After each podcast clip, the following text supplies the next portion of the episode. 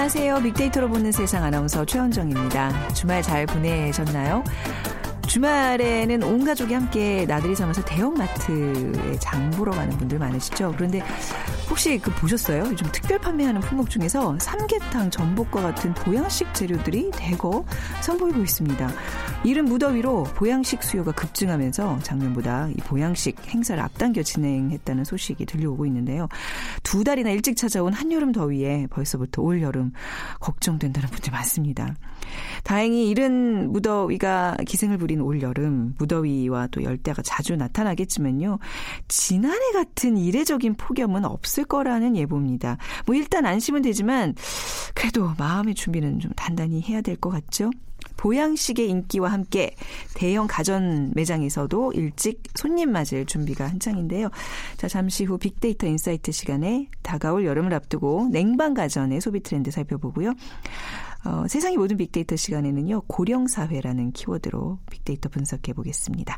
자, 오늘 빅퀴즈 먼저 드리죠. 현대인들은 여름철 무더위가 시작되면 누구나 냉장고 속에 시원한 얼음과 아이스크림, 그리고 선풍기와 에어컨 등을 떠올리게 됩니다. 더위를 이기려는 방법인데요. 자, 그렇다면 우리 조상들은 이러한 무더위를 이기기 위해서 어떤 노력을 했을까요? 우리 조상들도 냉장고는 아니지만 냉장고 역할을 하는 것이 있었습니다. 겨울에 보관해 두었던 얼음을 봄, 여름, 가을까지 녹지 않게 효과적으로 보관하는 전통의 냉동 창고 무엇일까요? 1번 부채, 2번 모시, 3번 삼베, 4번 석빙고. 다 여름에 필요한 것들이네요. 그죠? 1번 부채, 2번 모시, 3번 3배 4번 석빙고 중에서 냉동 창고. 자, 방송 들으시면서 정답과 함께 다양한 의견들 문자 보내주시기 바랍니다. 오늘 당첨되신 분께는요, 커피 앤 도넛 모바일 쿠폰 드리죠. 휴대전화 문자 메시지 지역번호 없이 샵 9730입니다. 짧은 글은 50원, 긴 글은 100원의 정보 이용료가 부과됩니다.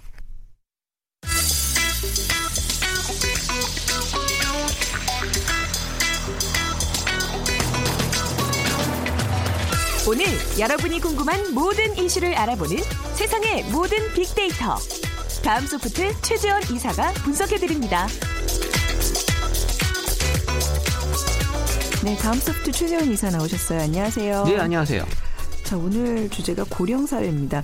우리나라가 이미 고령사회에 접어들었다고 볼 수 있나요? 어떻게 정의가 어, 내려지죠? 아직은 아닌데요. 네. 이 베이비붐 세대를 중심으로 이제 고령사회 국면을 맞고 있다. 네. 어, 왜냐하면 2017년 현재 한국의 65세 이상 노인 인구가 13.8%인데요. 이 고령사회의 기준이 이 노인 인구 14%거든요. 거의 근접했네요. 뭐 2017년 아마 이 기간 안에 네. 어, 이 넘어설 것 같고요. 그러니까 2018년부터는 이제 고령 사회다라고 이제 보는 게 어, 확실할 것 같은데 2026년에는 이 추세라면 이제 노인 인구가 20% 이상 네. 이때는 이제 초고령 사회라고 어, 음. 불리웁니다. 그러니까 이제 일본이 이제 지금 이런 경우가 된 거고요. 그러니까 한국의 그 노인 인구 증가 속도가 해마다 4.06%씩 빠르게 증가하고 있기 때문에 OECD 평균 수치가 1.1에서 1.2%라고 하니까 무려 4배에 가까운 수치고요. 네.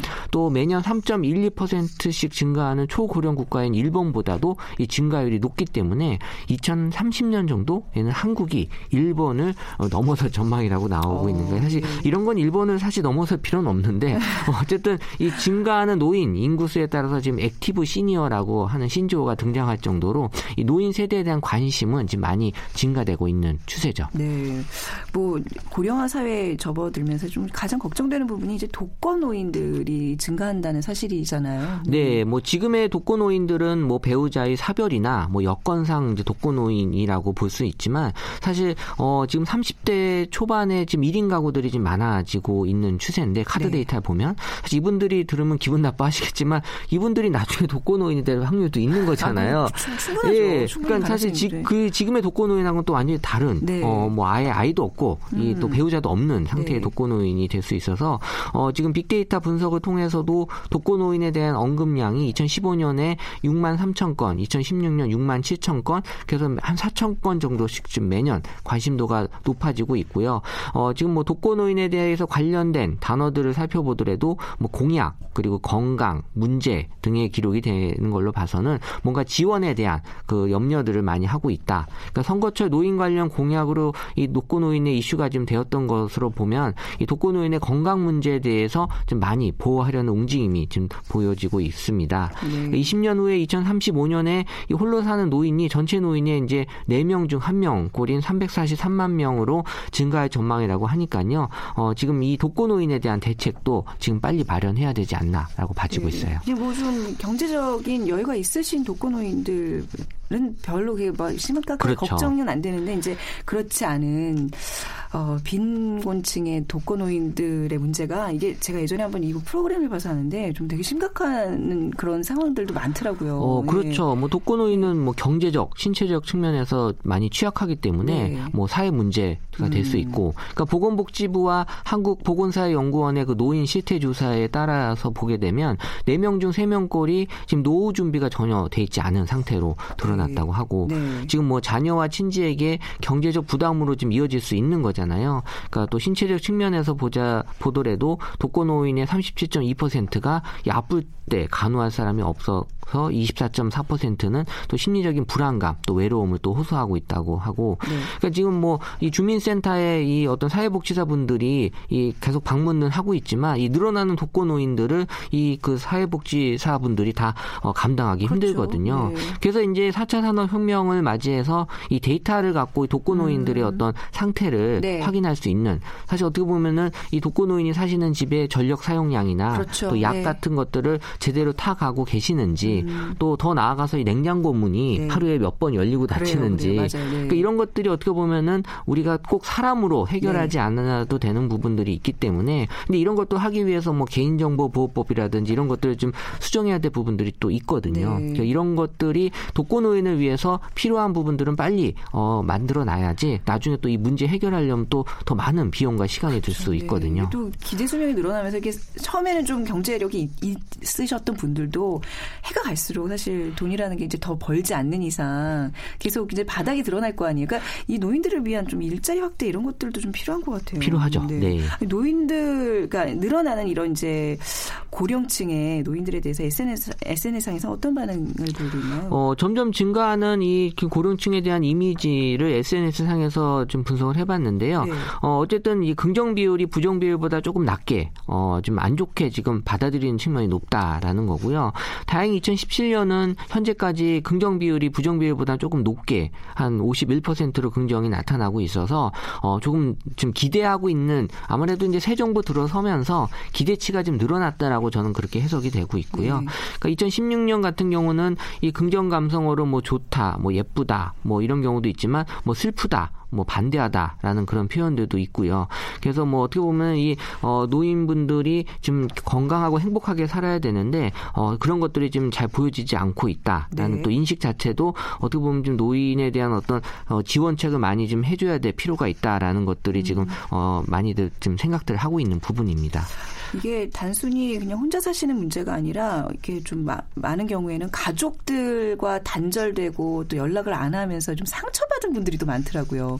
이분들의 어떤 그런 또 마음도 좀 어루만져질 수 있는 그런 것도 좀 많이 필요한데 말이죠. 그러니까 원문 같은 거 보게 네. 되면 옆 테이블에 할머니 여섯 분이 소녀 같으시다, 뭐 귀여우시다. 네. 그러니까 어떻게 보면은 우리가 기존에 좀 받아들이지 못했던 그런 부분들 새롭게 좀 네. 어, 보고 일 필요가 있는 것 같고요. 그러니까 또 요새 또 이 패션도 또 신경 많이 쓰시는 분들이 있어서 뭐 할머니 음. 멋져요. 어, 네. 이런 것들이 어떻게 보면은 되게 어, 우리가 좀 어, 다르게 받아들일 필요가 있지 않나. 할머니들은 좀 그래도 경우가 괜찮은 괜찮아요. 근데 할아버지들이 혼자 사시는 분들이 연락도 잘 안 하시죠. 잘 안 챙겨 드시죠.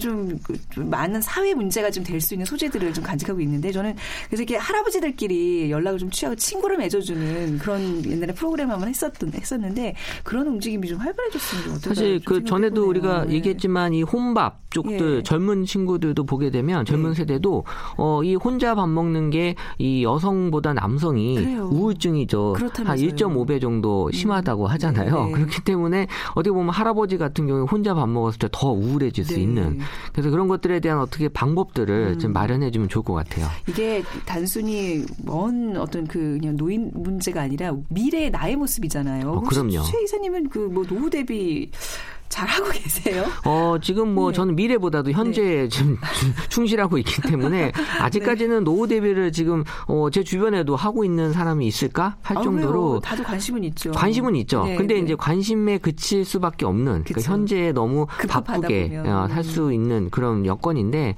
지금 어떻게 보면 SNS에서 봤을 때도 이 미취업 또 비정규직에 따른 이 실업과 또 부동산 가격 등으로 인해서 이 주거 불안, 그러니까 경제적인 사회적인 고통을 겪고 있는 사람들 지금 이제 엠포 세대라고 불리는 젊은 세대들이 네. 뭐 노후 대비를 뭐 상상조차 하기 힘든 거죠. 음. 지금 현재를 지금 이끌고 나가기도 힘들기 그러게요. 때문에요. 네. 그래서 어떻게 보면은 이제 이 엠포 세대 같은 경우에는 긍정 비율이 12%, 부정 비율이 88%나 나올 정도로 이 본인의 어떤 미래에 대해서 노후에 대해서는 거의 부정적인 음. 생각들을 하고 있다라는 게 지금 보여지고 있었고 결국에는 뭐 취업, 연애, 네. 결혼 뭐 다 포기한 세대인데 네. 현실에 닥친 문제를 해결하기에도 너무 바빠 보이는. 음. 그러니까 최근 통계청 조사에 따라도 20대에서 30대 노후 저축 금액의 다른 세대에 비해서 크게 이제 뒤떨어져 있기 아, 때문에 아, 네. 노후 소득 마련에 지금 한계를 분명히 느끼고 있다라는 거죠. 그나마 뭐 저야 뭐 이런 연금 저축 같은 걸 붙고 있지만 사실 지금 20대들은 이런 거조차도 지금 아마 생각도 못 하고 있는 네. 그런 시점일 거고요.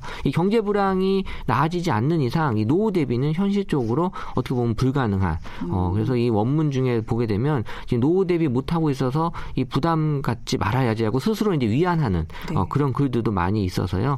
사실 뭐 지금 받는 월급으로는 노후 대비 꿈도 못 꾼다. 뭐 이런 얘기들도 많아요. 네. 왠지 지금 뭐 노후 대비 얘기를 한 것 자체가 뭐 또 어떤 분들의 좀 상처가 될 것 같아서 굉장히 죄송스럽네요. 그렇죠? 그렇죠. 네, 이거 뭐 어떻게 해드릴 수도 어, 없는 거고. 어려운데 말이죠. 무슨 노후야 뭐 이런 생각하시는 분명 계실 텐데 그래도 이제 이게 앞으로 사회 문제가 되기 때문에 이렇게 좀 주제로 다뤄보고 있습니다. 그리고 이제 노후에 이게 사실 외로움이라는 또 어떤 감정적인 또 해결책이 좀 해결이 돼야 돼요. 그렇죠? 어떻게 좀 나타나고 있나요?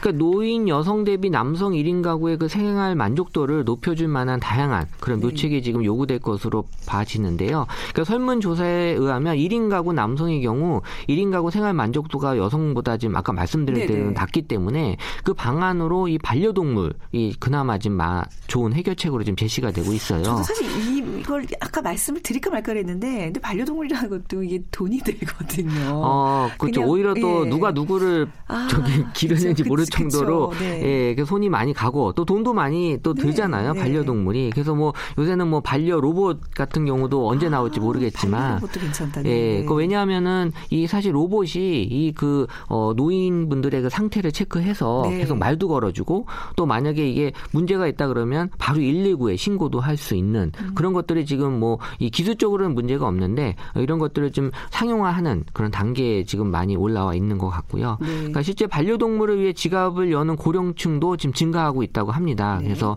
통계청에 따르면 가구의 그 연령이 60대 이상이 가구에서 애완동물 관련 용품 지출액이 지금 월 평균 금액이 계속해서 이제 15% 정도 이제 증가되고 음. 있기 때문에 어, 이런 쪽으로 이제 외로움을 해결하시려고 하는 분들이 늘어나고 있고요. 네. 어쨌든 이 반려동물이 분명히 이제 위안이 되긴 하거든요. 그래서 또 이 남성이 반려동물을 키운다면 또 1인 가구의 또 생활 만족도도 많이 높아질 수 있을 거라 기대를 하고 있고 네. 이런 걸 통해서 뭔가 외로움을 찾, 해결할 수 있는 것들을 좀 많이 마련이 돼야 될 것 같아요. 뭐 우리가 그런 뉴스 가끔 접하잖아요. 자녀보다 낫다. 내 모든 재산을 우리 강아지한테 물려주겠다. 뭐 이런 어, 그런 뉴스도 있었죠. 네. 네.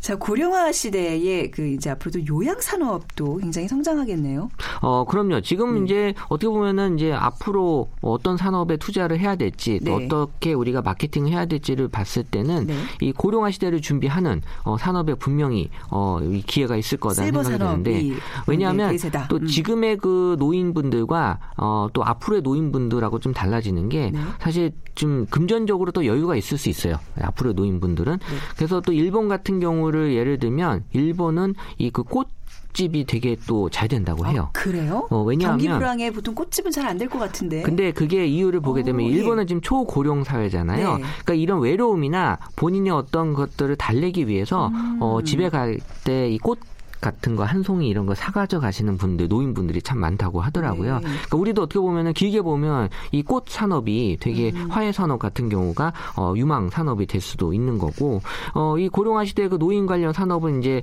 여러 가지 측면에서 성장할 텐데 이 한국 보건산업진흥원의 보고서에 따라도 이 상대적으로 그 정보통신 기술 활용이나 온라인을 통한 사회 참여, 디지털 환경에 좀 익숙함, 또 건강 관리, 취미생활에 대한 관심도와 의지도가 좀 높은 어떤 노인분들이 이제 많이 어, 올라오고 계시기 때문에 네. 이분들은 이제 새로운 것들을 또 받아들이려는 의지가 있어서 어, 요양 산업이 앞으로 크게 성장할 것으로 지금 예측이 되고 있고 지금 이런 보고서에서도 나타나고 있지만 이 관심들이 많이 많이 높아지고 있어서 어, 하지만 이제 문제는 이게 이제 가격이 비쌀 수 있다. 그러니까 네. 이런 걸 통해서 어떻게 보면 좀 약점인 걸 노려서 되게 비싸게 이런 가격을 좀 어, 책정할 수 있는 부분들이 문제가 될 수 있기 때문에 이 경제적인 부분에서 취약한 계층인 만큼 이런 그 소비의 어떤 양극화를 조장하는 요양 서비스에 대해서도 어, 준비를 좀 잘 하고 어, 네. 예의 또 관심을 갖고 있어야 될 것 같습니다. 그래요. 이게 고령화 시대 얘기하면서 우리가 항상 그 염두에 둬야 될 것은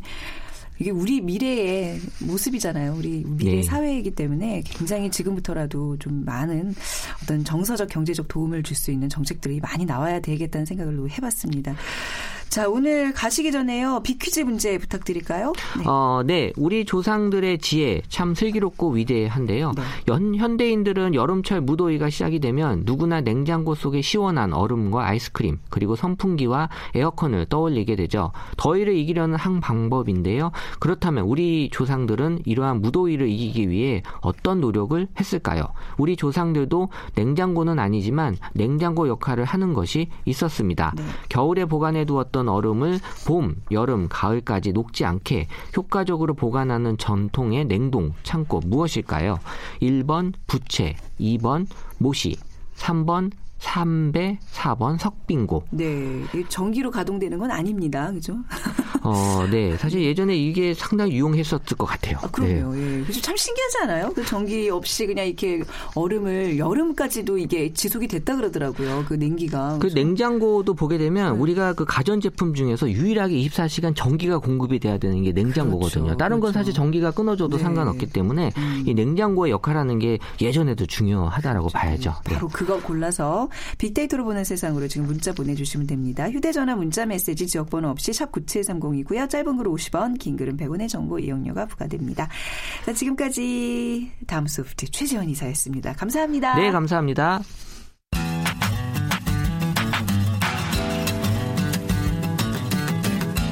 마음을 읽으면 트렌드가 보인다. 빅데이터 insight. 타파크로스 김용학 대표가 분석해드립니다. 네, 타파크로스의 김용학 대표 나오셨습니다. 안녕하세요. 안녕하세요. 요즘 더위가 이게 그뭐 5월, 4월은 그냥 쑥 지나간 것 같아요. 네. 일찌감치 여름이 시작된 것 같은데 그래서 말이죠. 냉방 가전에 대한 관심도 굉장히 높아지고 있습니다. 그렇습니다. 네. 작년에 또 유난히 더웠잖아요. 아우, 그리고 마세요. 네. 네. 전기세 누진과 네. 누진세 논란과 관련돼서 네. 굉장히 더운데 냉방 가전도 시원하게 틀지 못했고 네. 이랬던 학습 효과가 음. 소비자들 마음에 다 자리 잡은 것 같습니다. 네. 그래서 어, 때이른 더위가 시작되기도 했지만 네. 아직 본격적인 더위가 시작되기 전부터 냉방 가전이 불티나게 팔리고 있다고 하네요. 아, 저도 그 누진세의 그 피해자 중에 한 명이거든요. 어마어마한 전기세를 내고 눈물을 흘렸던 작년을 기억하는데 그래서 에어컨을 요즘 현대판 굴비라고도 부르잖아요. 맞습니다. 네, 올해도 때이른 더위에 정말 여름 어떻게 보낼까 아, 걱정이 너무 이만저만이 아닙니다. 어떻게 해야 돼요? 네, 우리나라의 네. 에어컨의 보급률을 보면 네. 80% 정도가 보급이 되었다고 해요. 네. 그런데도 꾸준히 에어컨 판매량이 전년 동기 대비 무려 300% 이상씩 증가하고 있습니다. 그러니까 다들 있는데 다시 구입하시는 그렇습니다. 거예요? 그러니까 에어컨의 어. 대체 구입 시기가 도래되었다고 아, 판단할 수가 있는 예, 거고요. 예. 그런데 이렇게 교체를 할 때 고려 요소들이 최근에 냉방 가전의 구입 트렌드로 고스란히 나타나고 있다고 네. 합니다. 그러니까 전기세가 굉장히 부담이 되다 보니까 음. secondary 제품이라고 할 수 있는 네. 에어컨과 같이 틀 수 있는 보조 냉방 장치가 많이 팔리고 있고요. 네, 네. 또 냉방기를 오래 쐬면 감기에 걸리거나 네. 어린아이들 같은 경우는 아토피가 있을 수도 있고 아, 또 찬바람을 싫어하는 하는 노인분들이 계실 수도 있잖아요. 네. 그래서 그런 부분들도 보완한 냉방 제품이 많이 나와서 네. 그런 것들이 소비자들의 소비 욕구를 굉장히 부채질하고 있는 것 같아요. 어, 저도 이미 그 에어 서큘레이션을 해가지고 360도 바람이 나오는 선풍기 있잖아요. 맞습니다. 그래서 지난주에 구입해서 틀어놓고 네. 있습니다. 그렇게라도 해야지 이걸 에어컨에만 의지하면 이제는 좀 안 될 것 같다는 생각이 들거든요. 네. 그래서 뭐 저처럼 벌써부터 이런 어, 냉방 가전에 대한 뭐 준비라든지 뭐 조사라든지 이런 게 굉장히 활발히 이루어지는 걸로 알고 있는데 네. SNS에서는 어떤 얘기들이 나타나고 있죠? 네, 지난 2016년 4월서부터 금년 5월 21일까지 저희가 SNS를 살펴보니까 에어컨이 가장 많이 얘기가 되고 있습니다. 아무래도 네. 대표적인 냉방 장치인 것 같고요. 에어컨과 관련돼서 전기요금이 두 번째로 자리 잡고 있는데요. 네. 그만큼 어, 전기요금에 대한 부담이 소비자들한테 크게 자리 잡고 있고 그 다음에 나오는 것이 냉방병입니다. 그러니까 네. 네, 에어컨과 같이 냉방병의 부작용에 대해 서 걱정하고 있는 소비자도 많고 많이 나타나고 있고요. 네. 그리고 말씀하신 것처럼 보조적인 장치, 음. 선풍기라든지 냉풍기라든지 어, 이런 secondary 제품에 대한 소비자 관심이 높게 나타나고 있습니다. 네. 근데 혹시 김영학 대표님은 지난해 댁에서 에어컨 많이 안 트셨나요? 누진제에 안 걸리셨나요? 어, 네. 많이 틀기는 했는데요. 네. 아직 어린 아이가 있다 보니까 아, 감기 걸릴까봐 네. 그래서 수면 부족이 굉장히 심했던 아, 여름이었어요. 지난해 그 말씀 하셨던 게 기억나네요. 네. 네. 아무튼 올해도 이 누진제는 뭐 해결이 안 된 거잖아요. 똑같은 누진율로 지금 적용이 되는 거죠, 전기 요금이 그렇습니다. 1974년에 누진세가 누진세 제도가 있었는데 어, 작년에 논란이 있어서 그런 부분들이 12월 달에 일부 개편안이 발표가 되었거든요. 네. 그런데 완전한 폐지를 요구하는 게 소비자들의 마음이고요. 네. 어, 현재 전기세 관련 정책이 만족스럽지 못하다는 음. 이런 인식을 갖고 있는 것이죠. 네. 이 지나치게 왜 우리나라는 좀 산업용과 가정용이 전기 요금이 좀 불평등한 그런 네. 좀 제도로 좀 나타나고 있는데 좀 소비자들이 이런 뭐 제도의 변화에 앞서서 스스로 좀 대처하고 있는 그런 추세인 것 같아요. 그런 네. 것이 소비 트렌드의 중요한 요소인데요. 네. 냉방 가전을 구입했을 때 전기요금 절약을 얼마나 잘할 수 있는지 음. 이 효율성에 관한 고민들을 하게 돼요. 네. 그래서 실제로 한 어, 기관에서 조사한 발표에 따르면 네. 에어컨만 썼을 때보다 에어컨과 보조적 secondary 제품을 같이 썼을 때 음. 무려 30% 이상 전기세 절약 효과가 있다라고 하고요. 아 확실히 그 정도까지 절감이 가, 능한가요 네, 그렇습니다. 어. 예를 들어서 한 달 평균 네. 어, 정확한 이제 그 사용량 기준이 있어야 되겠습니다만 일주일에 뭐 일주일에 음. 5일간 냉방 어, 냉방기를 틀고 네. 하루에 8시간을 튼다고 했을 때에 에어컨만 틀었을 때는 약 30만 원을 조금 상회하는 요금이 나왔는데 네. 보조적인 장치와 같이 하게 되니까 20만 원 음. 초반으로 음. 약30% 정도가 절감이 되었고요. 네. 물론 어, 최근에는 에어컨만큼 시원하긴 하지만 아주 작은 요금에 나오 어, 요금이 나올 수 있는 선풍기 같은 제품도 나오고 있습니다. 네. 냉풍기죠. 그러니까 네.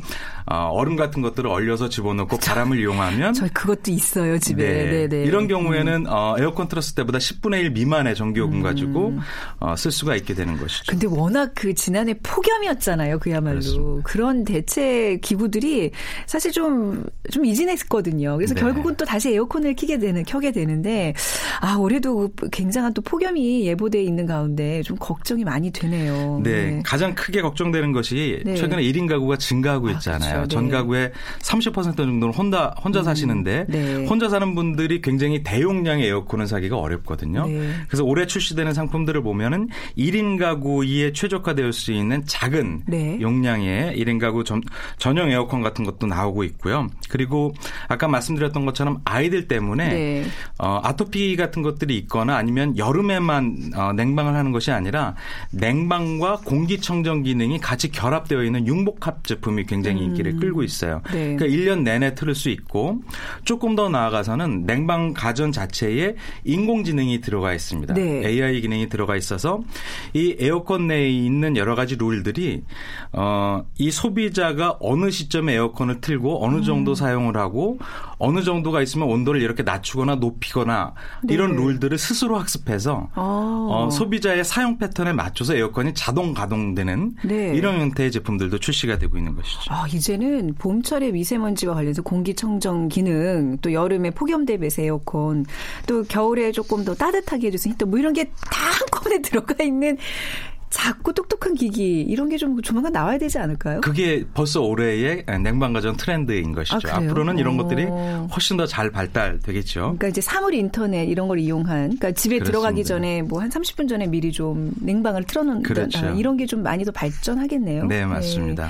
네. 네. IoT 기능이 적극적으로 네. 어, 수렴이 되어서 어, 스마트한 냉방 가정 시장이 음. 훨씬 더 확장이 되는 것이죠. 네. 그리고 이제 왜 잘 때도 우리가 뭐 타이머 이런 거 뭐 맞춰놓기는 하는데 그것도 조금 더 어, 세부적으로 뭐 좀 이게 좀 기온이 좀 떨어지는 한밤중에는 조금 더 약하게 줄어들고 뭐 이런 식으로 네. 그런 기능들도 좀 발전이 됐으면 좋겠어요. 네. 한낮의 네. 더위는 좀 참을 수 있거나 네. 어딜 이렇게 찾아다닐 수가 있는데 그렇죠. 열대야가 심한 음. 어, 여름밤 더위는 정말 힘들잖아요. 이런 네. 것들이 컨디션 유지에 굉장히 힘들기 때문에 스마트한 냉방 가정이 훨씬 더 필요한데요. 그래서 냉방기기 내에 말씀하신 타이머가 있거나 아니면 네. 리모컨을 이용해서 전원을 음. 어, 키거나 꺼, 끄거나 이게 네. 저희 집에 굉장히 필요한 건데요. 네. 아이 때문에 어떤 냉방 가전을 조절하려고 했을 음. 때 침대에서 일어나서 냉방 가전까지 가야 되는 수고로움이 네. 늘 있거든요. 네. 근데 이런 부분들을 스마트하게 처리할 수 있는 어. 이런 제품들도 나오고 있는 것이죠. 네. 또뭐 발로 쉽게 조작이 가능한 발 버튼. 네. 네. 그거 좋네요. 네. 네. 또 음성, 선풍, 음성으로 음성 인식이 들어가 있는 선풍기 같은 네. 것들, 그다음에 바람의 색이라든지 회전, 뭐 타이머 같은 것들을 조절할 수 있는 이런 기능들이 들어간 제품들이 출시가 되고 있습니다. 네. 발로 조작한다는 거 너무 웃길 것 같아요. 굉장히 음. 사람이 게을러 보이지 않나요? 발로 뭔가 이렇게 하고 있다는 것 자체가. 네, 스마트함 자체가 네, 편리하긴 하지만 게으름을 네. 유발하죠. 아, 네. 한 쇼핑몰에서 발표한 자료를 보니까 서큘레이터 제품 같은 경우에는 전년 동기 대비 지금 현재 38배 이상 매출의 음. 증가가 벌써요. 일어났다고 네. 해요. 그리고 냉풍기 같은 경우도 작년 동기 대비 3배 이상 증가하고 있고요. 네. 또 다른 쇼핑몰 같은 경우에는 융복합 에어컨 같은 경우도 작년 대비 328% 이상 매출 증가를 하고 있다고 합니다. 네. 그러니까 작년에 굉장히 무 더위에 닥쳐서 네. 소비자들이 냉방 가전을 구입하기도 어려웠거든요. 어려웠죠. 근데 사놓고도 설치할 때까지 두세 달이 걸려서 음. 여름이 지나가 버린 경우가 네. 많아요. 그래서 올해 같은 경우는 일찍 냉방 가전을 준비하는 소비자가 굉장히 많아진 네. 거죠. 에너지 효율이 좀 좋은 그런 기기들이 좀 많이 나왔으면 좋겠어요. 이게 사실 뭐 아까 1인 가구 말씀하셨지만 좀 형편 좋은 1인 가구야 뭐 팡팡하게 틀어놓을 수 있겠지만 그 뭐 독거노인이라든지 그렇죠. 이런 분들은 네. 사실 뭐 기기가 없어서가 아니라 이제 전기 요금 때문에 네. 못 트는 경우가 많은데 말이죠. 네. 그래서 어 지금 말씀하신 어 절전 효과가 좋은 네. 것들 그리고 공기청정 기능이 음. 있는 것들 사용이 간편한 그러니까 아이오티라든지 인공지능 기능이 들어가 있는 것들 네. 1인 가구 예. 이네 가지가 올해 냉방 가전의 아, 주요 소비 트렌드입니다. 그렇군요. 이런 소비자 욕구들을 맞출 수 있는 적절한 제품이 쏟아지고 있어서 네. 저 같은 경우도 지금 현재 에어컨이 있긴 하지만 네. 이런 아쉬운 기능들 때문에 다시 하나 구매해야 되는 게 아닌가라는 마음이 들고 있거든요. 네. 이게 집에 요즘 또 빌트인이 돼 있어가지고 새로 구입하고 싶어도 그게, 그게 안 돼요. 저희는 다 그, 위에 천장이 이렇게 붙어 있거든요. 네. 네. 아유, 앞으로 그 냉방 가전 시장 좀 어떤 이런 식으로 계속해서 좀 트렌드를 바꿔가는 추세인데 앞으로의 네. 분위기는 어떨까요? 말씀하신 것처럼 음. 앞으로는 이 ICT 기능, 네. 정보통신 기능이 더 적절하게 가미되어 있는 네. 스마트한 냉방 가전이 나올 것 같습니다. 그러니까 어, 사계절 내내 사용이 가능한 제품 그리고 IoT 기술이 접목되어 있고 네. 소비자들의 라이프 스타일을 반영해야 되는 거거든요. 그러니까 네. 가장 큰 것이 1인 가구 그리고 밤에 사용하는 사람들이 많아진 형태 이런 부분들 제품들의 사용성이 감안되어 있는 제품들이 출시가 될 것 같고요. 어, 이런 제품을 생산하거나 유통하는 업체 자체가 까다로워져 있는 소비자의 눈높이를 일찌감치 센싱하고 있다는 것이죠. 네. 그래서 그런 부분들에 적합한 제품들이 계속 출시가 될 것 같습니다. 근본적인 해결책은 없나요? 날씨를 좀 덜 덥게 한다거나 뭐 이런 방법은 없을까요? 어, 오늘 기사를 보니까 네. 그 에너지와 연관되어서 이제 다른 나라에 살아있는 한데 스위스 같은 경우에는 네. 국민 투표를 거쳐서 원전을 폐기하기로 했지 않습니까? 네. 그러니까 전반 전반적으로 나라마다 특수한 상황이 다르겠습니다만 대체 에너지를 개발하고 음. 대체 에너지를 많이 사용한다는 것 자체는 어, 나라뿐만 아니라 지구 환경 전체가 굉장히 좋아지는 기능을 그렇죠. 하는 거잖아요. 네네. 네. 우리나라도 그런 방향성에 맞춰 갖고 음. 어, 진행이 될 것 같습니다. 맞습니다. 조금 더 이렇게 우리가 주변에 좀 푸르름을 좀 더 가득 채우고 그렇죠. 네. 어떤 공장들을 줄이고 뭐 이런 것들을 통해서 점점 뜨거워지는 그런 또 지구 온난화 현상을 좀 줄이는 게 우리가 또 궁극적으로 적극적으로 추구해야 되는 방향이 그렇습니다. 아닌가 싶어요. 타파크로스의 김용학 대표였습니다. 감사합니다. 감사합니다. 자, 오늘 빅퀴즈 정답은요. 4번 석빙고입니다. 저희가 두 분 정답자 어, 홈페이지를 통해서 올려놓도록 할게요. 자, 저는 개인적인 사정으로 다음 주 월요일에 인사드리도록 하겠습니다. 빅데이터로 보는 세상은 내일도 계속됩니다. 지금까지 아나운서 최현정이었어요. 고맙습니다.